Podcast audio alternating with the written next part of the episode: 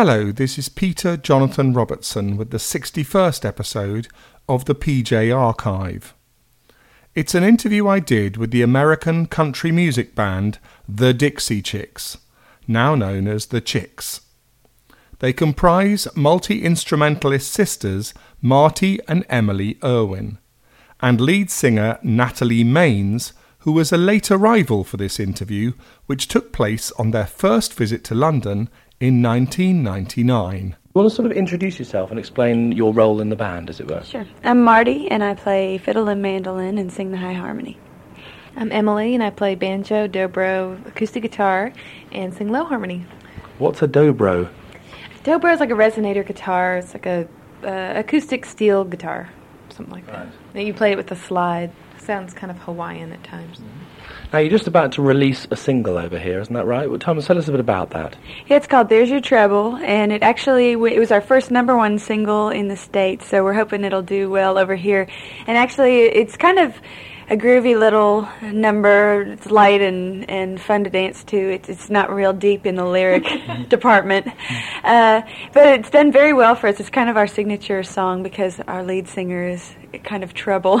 I guess we all are, uh, but she's a little more trouble than we are. And Emily actually has successfully reintroduced the banjo into country music. It's been kind of uh, I don't shunned for a while, and that song is heavy on the banjo, and so we're kind of proud that now you can hear a little banjo on the radio. Emily, as your sister just explained, this single was released in America a few years ago. Does it seem strange to now be releasing stuff in England and perhaps the rest of the world, which has already been released in America and already been a hit over there? Well, it's been about a year since we released it in the States, but it still has a lot of impact over there. I think people still relate it to us and our image and what really kicked off our career. We had a single before that, but this was our first number one. So, um, I don't know. I, we're not sick of it yet. We still like playing it live, and it's still one of our our biggest songs live as well. So we, we look forward to to uh, bringing it over here. We've actually heard some dance mix versions of the song, which is fun for us because our manager and people at the label were saying that y'all are more pop oriented and y'all like to um, have the beat, I guess, and. Uh, so we got to listen to those versions, which were totally different, but but still fun. But you still say y'all, so we know your country. Uh, not on purpose. It's just in in our blood, I guess. Y'all, if you're from Texas, you have to say y'all, and on occasion we say all y'all.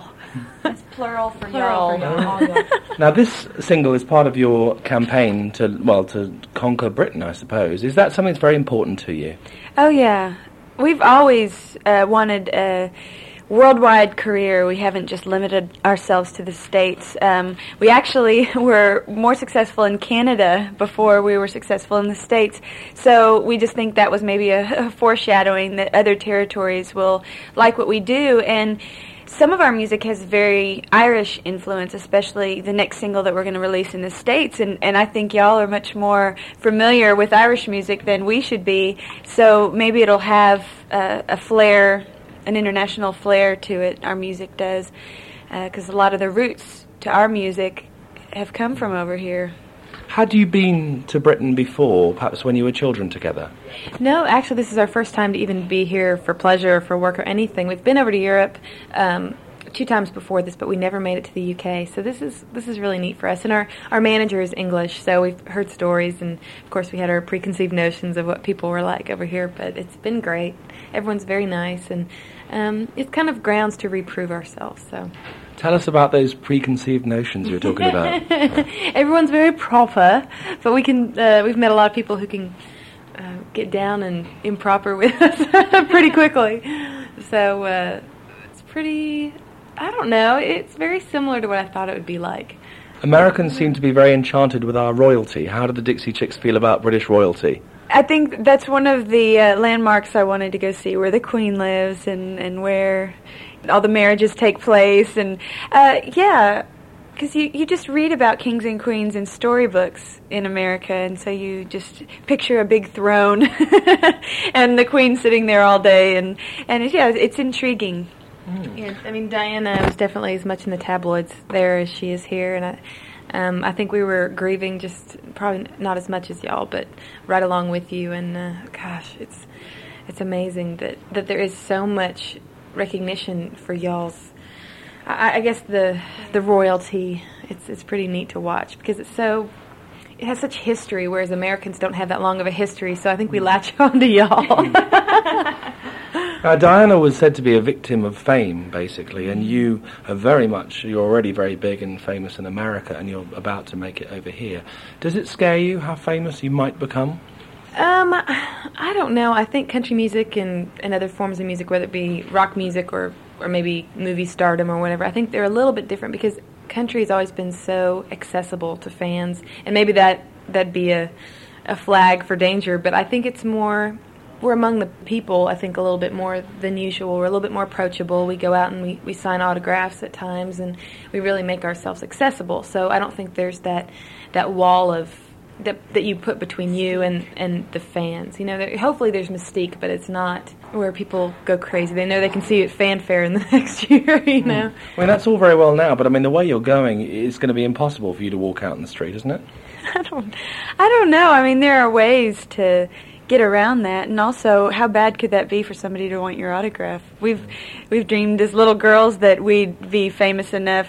And that's part of that's part of your job. I mean that's really what it's come down to for us this year is you hear about famous people that get bothered by that. And and i think on the whole uh, people are very respectful of famous people. You'll hear a lot of whispering, "Oh, there's, you know, John Travolta or so and so," but but not that many people will approach a huge star like that. I don't know. I, am just glad we have each other too. Uh, we're more recognizable when we have each other in the states when we're together. Um, but it's fun. Just the fact that so, it's better than somebody saying, "Now, who are they?" and we're careful. I mean, we have security at shows, and we make sure that we're our phone numbers are unlisted, and, and just general security things like that. So I, I think as time goes on, though, you do have to be more careful, and you just have to, you know, watch yourself and make sure you're you're not alone in a dark alley somewhere. but what what woman, woman would would uh, not need to be careful. So. Now, as you explained earlier, Emily, you have a British manager. Mm-hmm. How did that come about? He was actually um, he was already an established manager in Nashville, but uh, previously he'd been working with ZZ Top and um, and Clint Black down in Houston, Texas. So we knew his track record, and he's one of the staples in Nashville. It wasn't something we sought out. Our actually our booking agent told us about him, and then we met him, and we knew we liked him from day one. So. Has it made a difference having a British manager? Does it add an extra dimension to your country music? Uh, not to our music because he's not musically inclined, which we thank God every day he doesn't stick his his little paws into our into our music. Uh, but no, I feel like he's got a real sense of how to do things worldwide since he does come from another country and y'all set a lot of trends over here for, for what's to come in other territories. So um, I feel like he's very schooled in a lot of areas business wise and and knowing that he knew enough to know that we need to get out here now and not later. And of course, we've been chomping at the bit for quite some time. But you know, our label in America wants to work us, work us, work us over there, and sometimes they get so into their little world they forget you know, how many opportunities there are for us all over the world. But he seems to know that there are. I think a lot of people over here, when they see another all-girl band, they think, "Oh no, not another one. We've got so many already." But in fact, you've been going for ten years, haven't you, Emily? Yeah, ten, uh, last March was our ten-year anniversary, and I don't really think of us as this manufactured girl group thing, you know that that you see a lot of times. I think the fact that we've been we play instruments is completely different than you know 99% of the rest of the groups, and I think there's interest in that, you know, for young girls to see us play instruments is is kind of neat. Or the parents of the girls and, and young boys for that as well, uh, for that matter, like to see us. We don't really like to be role models, but just encouraging kids to pick up instruments. And so once people see the show, they understand what we're all about, and it's not it's not some fabricated pop thing that they're hoping will race up the charts and make a lot of money. We're in this for the long haul, and I think you'll see us around in, you know, hopefully 10, 15 years unlike maybe some of the others, just mm-hmm. because it is so grounded. Because Marty, you struggled for quite a long time as a group, didn't you? And and you had some pretty horrendous uh, gigs, didn't you? Tell us a bit about the worst times. Gosh, well, we started out traveling in a Dodge van with Naugahyde seats in the heat of Texas. I mean, it gets over a hundred down there, and we would travel to these little towns and play their armadillo races and their shindigs and hoedowns and barn dances and anything that we could get hired for. And man, I mean, we were treated so poorly sometimes. Either the people they would they would have us playing during dinner hour, so everybody's clanking forks and spoons and glasses and laughing and talking, and not one person would be looking at us. Hmm. And so we'd we'd learn how to play for ourselves, and we'd even you know maybe say something. Uh, off color on the uh, over the microphone just to see if anybody was listening, and no, nobody's listening. So, you know, do our own. Basically. Presumably, those tough times though make you really appreciate what you have now, the tremendous success you've achieved. I, I really do feel that the fact that we have gone through all the bumps in the road definitely makes us more appreciative. You know, when we're up there winning a Grammy, maybe we cry a little harder and just knowing what you've gone through to get there and you're so thankful and you, you appreciate everyone who's helped you get there. We've we've pretty much been in every job description there is in the music business. We were our own road manager. Marty was the road manager. I was the tax girl. Natalie did the accounting, and we pretty much had to step into all those roles, and we couldn't afford to have employees do that.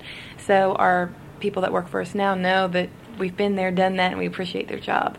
So along the way, I think it makes for uh, good camaraderie with your band and your your crew, things like that. Even during the tough times, Marty, did you always believe you would break through in the end and you would be the phenomenon that you've become? I don't think I did. I, I think, in a way, I thought small, smaller time than maybe Natalie did.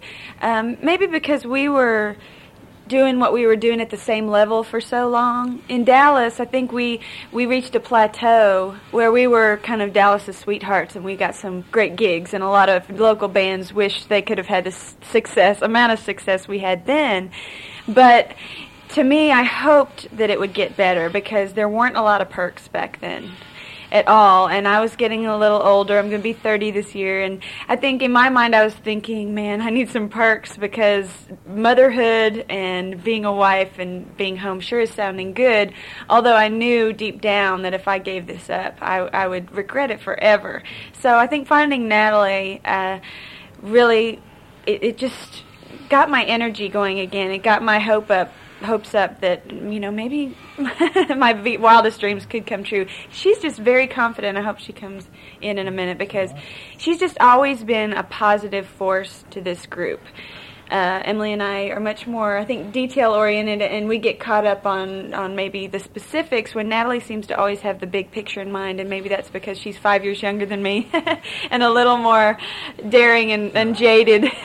but she went through a lot of the hard times with us as well. When she joined the group, uh, it was amazing how she just jumped in there and knew how to work hard, and and uh, even though she hadn't really been in a band before. Mm. And speak of the devil.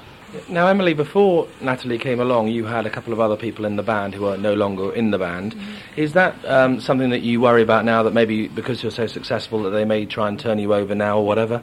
Well, we actually, um, the first departure wasn't very amicable, so, but we have we, we're legally covered on all those bases, so I'm not worried about that in particular. We we do uh, have contact with the girl who left more recently, and uh, th- she really wishes us well, and she understands, and um, she wasn't prepared to keep paying the dues that we were. So, you know, she made that choice, and uh, she's behind us 100% now. Mm. Natalie, can I introduce you now? um, uh, Marty's basically been saying that you made the big difference to the band, that they were going okay, but your arrival made the big difference and made them the big success that they are. Is, would you agree with that? She was talking good behind my back? No. Can't believe she was talking good behind my back. Um, I think that's all true. um, no, de- things definitely took off, but uh, nothing would have happened without all of the um, hard work that they had mm. done before my arrival. Mm. You know, they learned a lot about the business and uh, grew as musicians and grew a fan base and learned how to be in a band and all that. So I think part of it was coincidence and part of it was just that we found the right sound and right. we all got along well. Natalie, what do you think it is that you brought to the band that uh, made all the difference?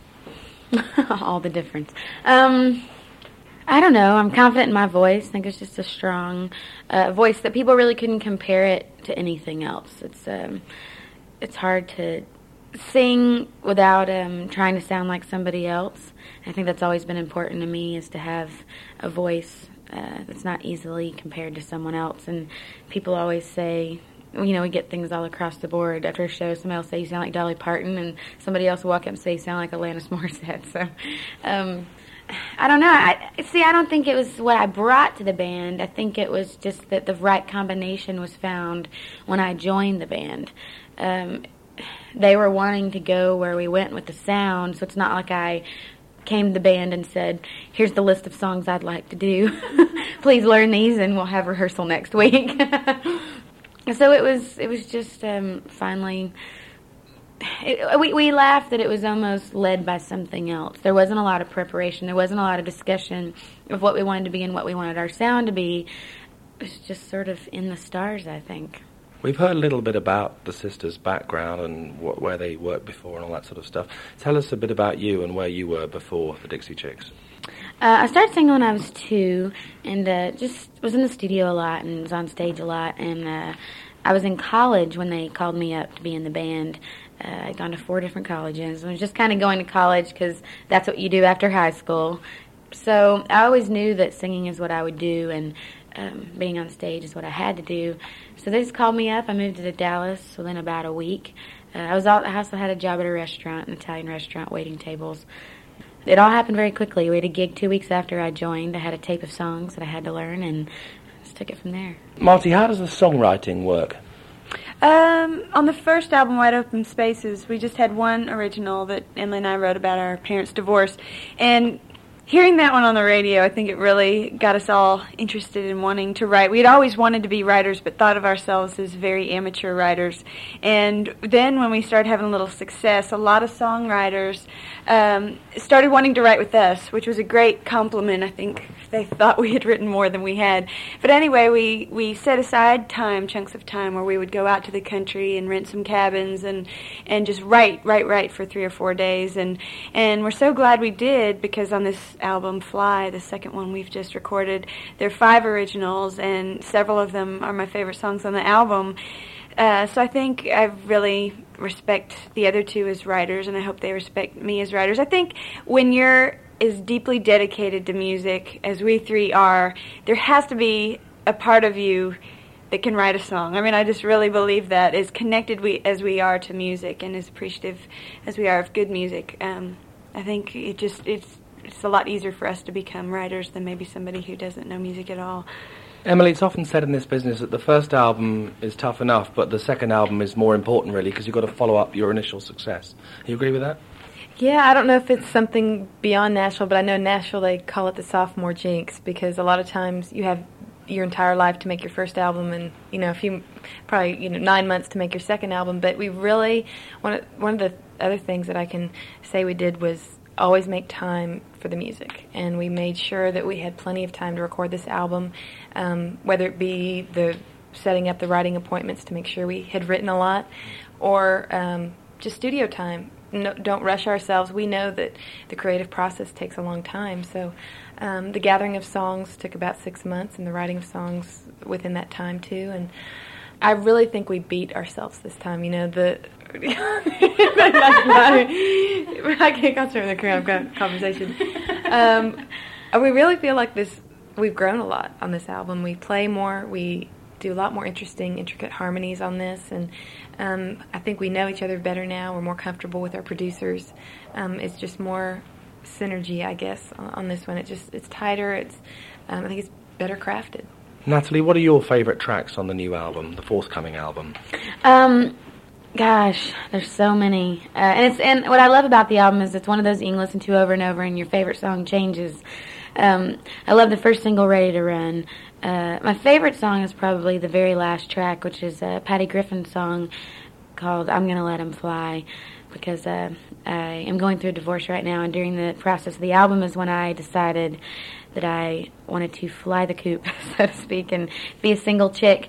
And um, the song is it's sort of how I wish my future ex-husband would uh, treat me or let me go. Sort of, he's having a hard time doing that, and uh, that song really speaks to me about that. Uh, you know, it's one of those songs where you you have a hard time putting what you're feeling into words, and then here's someone else who's done it for you. And uh, another great song is another one Marty wrote, um, which is called "Cowboy Take Me Away," and it's a wonderful, very visual uh, song about true love. And I love those songs that really create. Uh, an image for you. And then one is one that Emily and I wrote called Sin Wagon, which gets to show the other side of the Dixie Chicks, sort of the evil um, rebellious side. It's all about a girl who's been good for far too long, and she's going to go out and do all her sinning in one night. So uh, that one's just a lot of fun, and uh, Marty and Emily really get to pick some bluegrass uh, music on that. Marty, which songs go down best with your live audiences? Uh, right now, Sin Wagon, I think, is uh, one that I get I, when I see it in the set coming up. I think, okay, this one's to get them. but uh, there's your trouble. The single we're going to release over here gets a great response. People singing in wide open spaces. I sure hope uh, our record label releases that one over here. It seems to be the most touching uh, song to the fans, especially young girls and parents of young girls, uh, because it just it just speaks of leaving home for the first time, going out there following a dream, and and we tell the audience that that's kind of what we've done, so they know the the personal story behind it. Emily, your success has inevitably brought comparisons to the Spice Girls. Is that something that the Dixie Chicks are comfortable with? Well, I think we've outgrown the comparison in the States, but uh, over here it's been introduced once again. we don't really like the comparison. Um, but at the same time, we can, it, it's, it's fun. Sorry, that was my chair. it's kind of funny just because it's the obvious thing. You know, it's multiple women. You know, we're we like to dress up and you know wear makeup and things like that. But when you look at our music that we're completely different, and people see that once they see the show. So, you know, we're not particularly offended by it. We just think it's not a very good comparison. Were you inspired by them in any sense? um, I the only the thing I would see, I don't know their music that well, but their impact on young girls was was really huge, and I think you have to look at that and think. Um, at some point, people are going to see us as role models, even though we don't really see ourselves as role models but um, you can say a lot with your music, and uh, I don't know if we're going to do that or not. But Natalie, what do you think of the sort of Spice Girls girl power image and all that? I just think it's very cliche, and you know, our main goal is longevity, and I think that they're an act who played it very smart and knew that they were. You know, I mean, when I was young, it was New Kids on the Block, not the Backstreet Boys or the Spice Girls. So, um, I think they were very smart in capitalizing while they were the huge thing. But you know, we turned down all sorts of products and sponsorships like that because we it's about the music for us. We're all serious musicians and we've been in this business for a long time. We were not put together by a record label. Uh, you know, they play their instruments. We're so hands on. We write the songs, we pick the songs, we help produce the album. It's all about the music for us. So Spice Girls are what they are, but I think it's lame comparison, I guess. Have you met them, or would you like to meet them? Haven't met them, no, don't really care to. I think I don't know. They just seem like a younger. They just seem like a younger thing. I was definitely in the kids' shoes who liked the Spice Girls when it was, you know, New Kids on the Block or uh, Rick Springfield.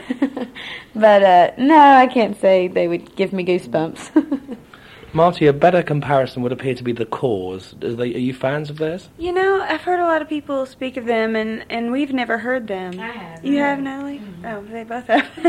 and so I've been wanting to go find time to go out and buy the record just to see what people think. So maybe they're better at answering that.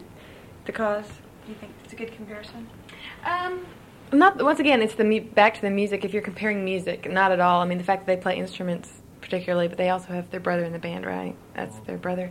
Um, I don't know. It, it's hard. We don't like to be compared to anybody. But they do play. They do play music with acoustic instruments, and it's very uh, roots-based music. So I think uh, on a creative level or a credible level, uh, it'd be a close comparison. Um, I am definitely not offended by that one. Mm-hmm. I think they're great. Now, the uh, Dixie Chicks have got a very raunchy image. Is that something that you initially created to? Did you initially create that to create a, attention for yourselves? No, we don't create anything. We're just being who we are. Sometimes we're raunchy, sometimes we're not. we're we're basically very clean cut girls. Um, no drugs, no alcoholism or anything like that. But we do we do have a very good sense of humor, I would say, and we can take a joke, and we like practical jokes, and uh, we like to just we like to shock people sometimes. I think the best way to put it is when the guys are sitting around talking guy talk, they know that the Dixie Chicks could probably hang in that conversation. you know, it's it's not like you have to Act on it. uh, well, act on it, or you don't have to be polite around us. Let's just say that we've been on the road too long to, I don't know, edit your conversations around us. There's some pretty racy photographs of the three of you, you know, doing the rounds, aren't there? Who got a hold of those pictures? Which ones What are you would you referring call to? racy? What would you call? Well, I don't know, scantily clad, we'd say over here. Like in that magazine we just looked at. and um, Yeah. Gosh. Well, I mean, all of us. you don't do anything. You don't do, go out to shock then, the three of you. No, and as far as our bodies are concerned, we're very conservative. We're not. I mean, Playboy did approach us, and we said no way. I mean, we're we're very realistic about our cellulite and our saddlebags and our our you know uh, our flaws. We don't, and we're- and we're not trying to be sex symbols by any stretch of the imagination. I just think we don't limit ourselves. I think in that photo where we're kind of hands up against the wall, nobody that I'm talking to can see it, but. Um, in that instance, the photographer said, "How about this?" And I, I think we're up Well, and for with almost my anything. Expression, it's more of a. With my expression, it's more of a humorous thing. They're actually pretending to look sexy, which is actually funny because we don't think we're sexy. And then I'm sort of giving a shocked look. That's all in fun for us. We're not really saying, "Look at us." So, Natalie, how much did you get offered by Playboy, and why did you turn it down? I don't know how much they offered. Uh, we turned it down just because I'm not showing mine naked. But if I look like if I had Cindy Crawford's body, I'd be in there in a second. I don't think there's anything wrong with it, but. Uh, I was actually flattered that they'd even want to see us naked. the thing is, is they asked that before they've seen us naked, so they they probably would have withdrawn their offer. Emily, your thoughts on the Playboy offer? I, I remember our manager telling us about it. It didn't even the offer didn't even get as far as us. He just said, "Oh, a few months ago, the Playboy offer," and we just laughed about it. Uh, to me, that's so not us. I mean, we really do concentrate on the music and the you know the fashion and the dressing up and being girly girls is just it's just icing on the cake. Just having fun and you know turning what could be a job into into a lot of fun. So that kind of stuff we don't even take it seriously, really. Marty, do you put limitations on how far you go because of where you come from? I mean, Tennessee is a very religious part of America, as far as we know, anyway. Well, we actually were all raised in Texas, um, but yeah, Natalie now lives in the Bible Belt. and you know, I just think when we get an opportunity, or when we're trying to think of a prof- of a career move in any way, we think, will this help our career? Why are we doing this? Will it hurt our career? Uh, you know, what relevance does it have? And something like Playboy, what relevance does naked bodies have to country music? We're tr- out here trying to make music, not try to make money, as that being our primary goal. I just, I just don't think we go out with the intent. Well, no, we do. You know, like there's one thing. I'm probably the most conservative as far as in our marketing and advertising, you know, how far will we go? We have a button that says chicks kick ass that we sell at our shows and I was really I really thought about that when I think probably because I'm the only one with a child. I have a stepson and I feel very responsible for being I feel more responsible probably for you know wondering whether that's appropriate thinking of the you know the other kids in his class and what their moms would say, which I probably shouldn't even worry about. But so we decided that a good compromise would be you have to be 12 or older to buy the pin. And you know now I see them everywhere and mothers are buying them for their young kids. So it's it's all in fun. I, I think there is a limit to how far we will go. People over here have often considered country music to be quite old-fashioned. Were you concerned that the older guard, the, the more veteran country music people, would disapprove of the Dixie Chicks when you started out? I wasn't afraid they would disapprove, but I wanted their their approval on one level. You know, like Buck Owens is a big hero of ours, and just the fact that he is such an an endorser of what we're doing is really cool. And he because he is from the old guard and he's validating what we're doing now. Um, I, I, it's special to me. You know, these are the people that we've grown up listening to, and I want Emmylou Harris to like us. You know, I'm not going to let it guide what we do, but at the same time, it's a it's a neat feather in your cap. to have these people stand behind you.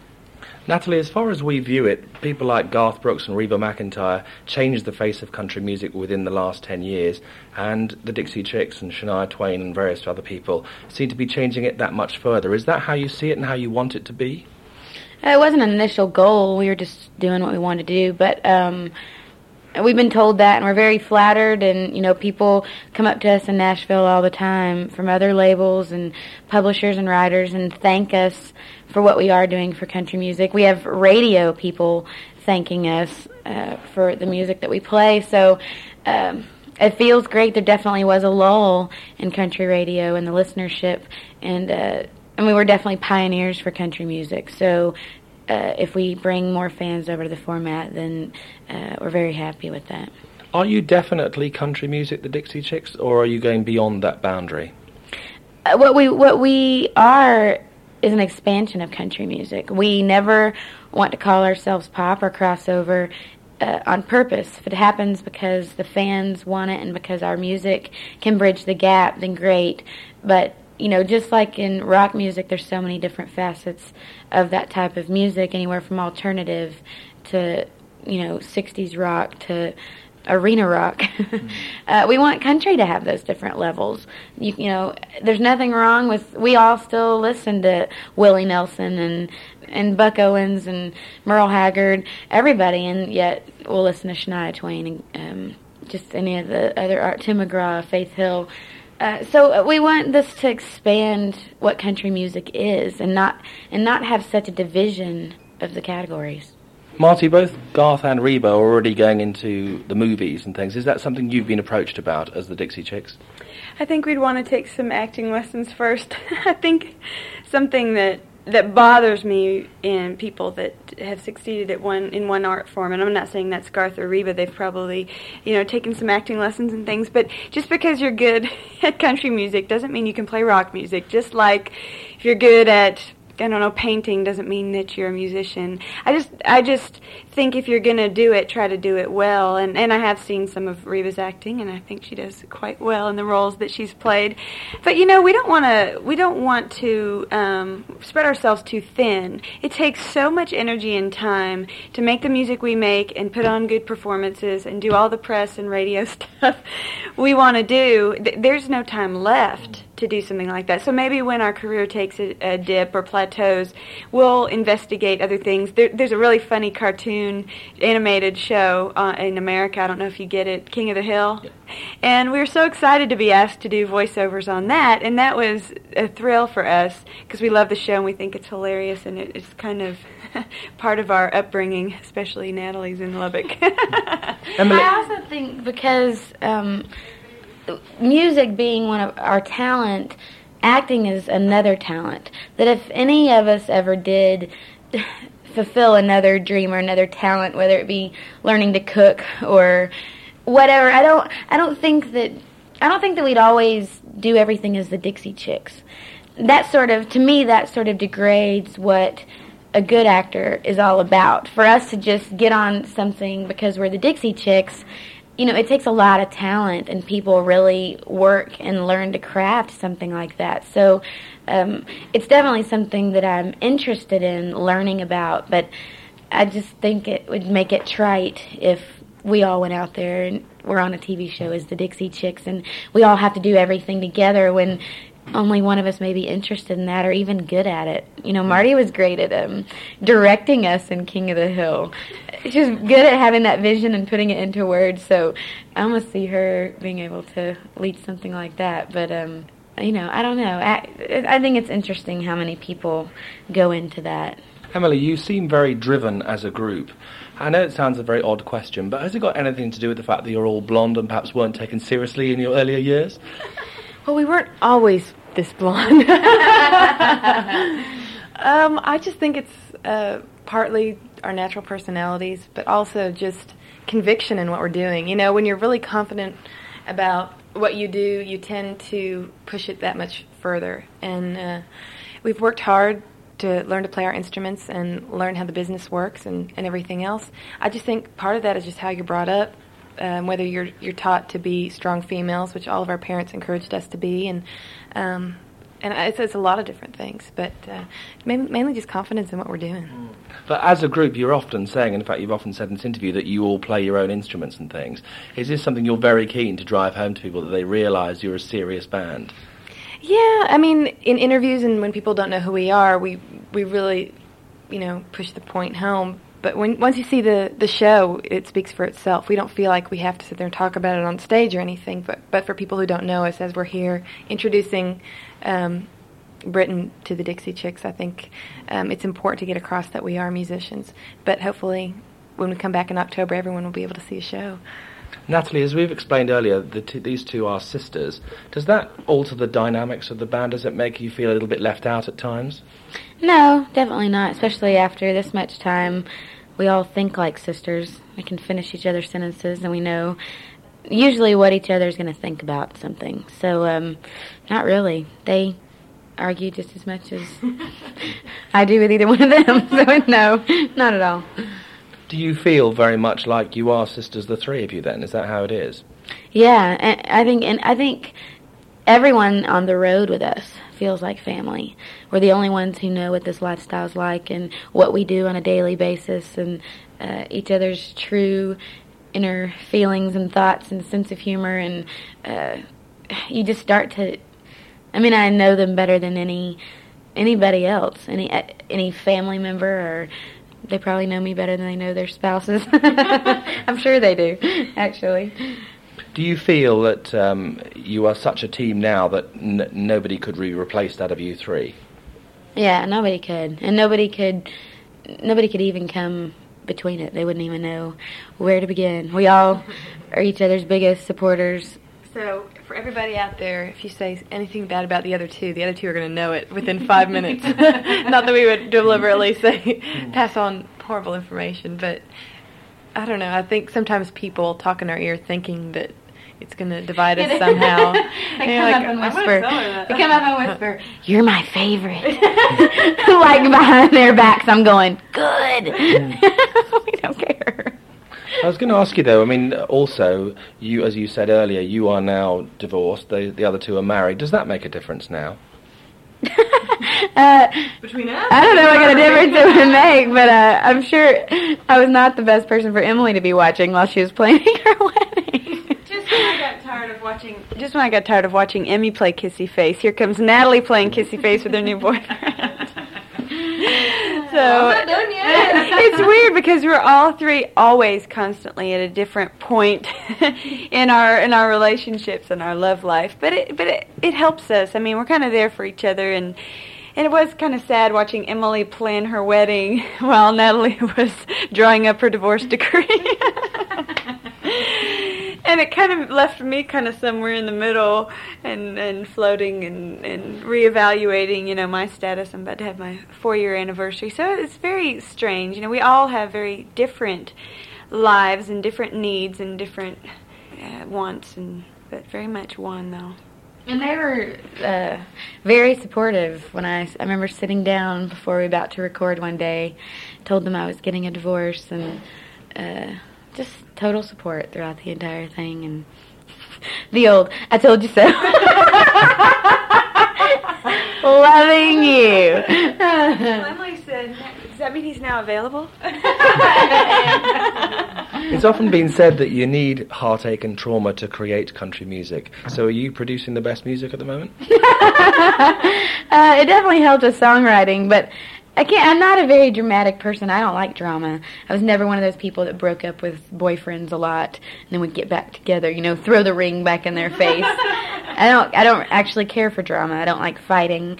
Um, I'm up for a good debate anytime, but I, I don't like drama. So I hope that I never go through this again. But um, what was your question? Has it helped you with your Oh, oh, this, the music. I mean, yeah, they say it does help. We usually have to draw from other people to write a good song, like you were us about their parents' divorce. And I think it is good. One thing that I did say when I was getting a divorce was, I'm just so happy to feel something again. I just became alive, and just to feel any emotion felt awesome. So, uh, yeah, you know, uh, drama does sometimes feel good just to make you know you're alive.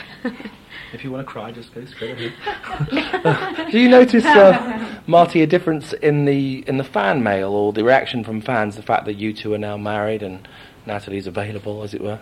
Uh, yeah, on the web, two websites popped up in Natalie's name. what was one? Natalie, will you marry me? And Natalie Maines fanatic. Natalie Maines fanatic. And in, in uh, and then mine was Marty, will you be my best friend? and I didn't even get one. Mine was we want to go pick the banjo. banjo players unite. no, so yeah, I mean there are, and there always have been, I think, maybe more uh, signs in the audience, Natalie, Natalie, and because I think they relate to a lead singer, a strong personality, much more, and and it's not like we three care. I mean, we're all we're all three very in support of each other's strengths and weaknesses, and and we all have good. and I feel like we all we are fortunate enough to have parents that gave us good self esteem. I feel like we're really we really love ourselves too, and it enables us to be strong to go out there and handle the rejection. I know one night on stage, this jerk. Said I said something about Emily and I were going to pick a song together and growing up, you know, it was hard to grow up with a sister like Emily. She was, you know, homecoming queen and class president and straight A student and could play, you know, could play any instrument she put her mind to and on the A team in soccer, whatever. And and this man stood up, uh, not man, he was this young guy. He didn't stand up. He didn't stand up. he just shouted. He, he shouted out, "Well, she is better looking." and I thought, you know, who would say something like that? But the fact that we support each other so much, there's no competition.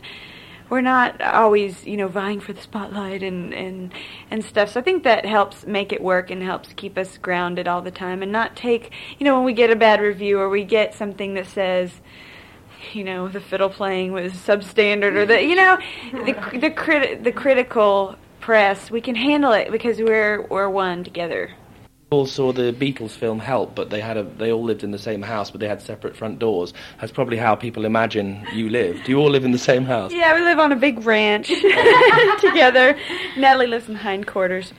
We all live in the same bedroom, three twin beds.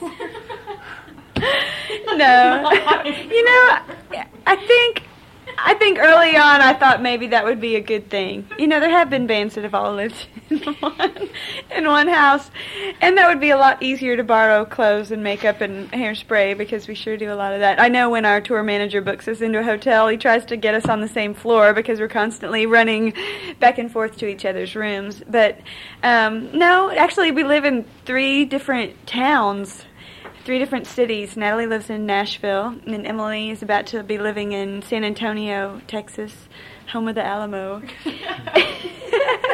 That's the only thing I can say about San Antonio.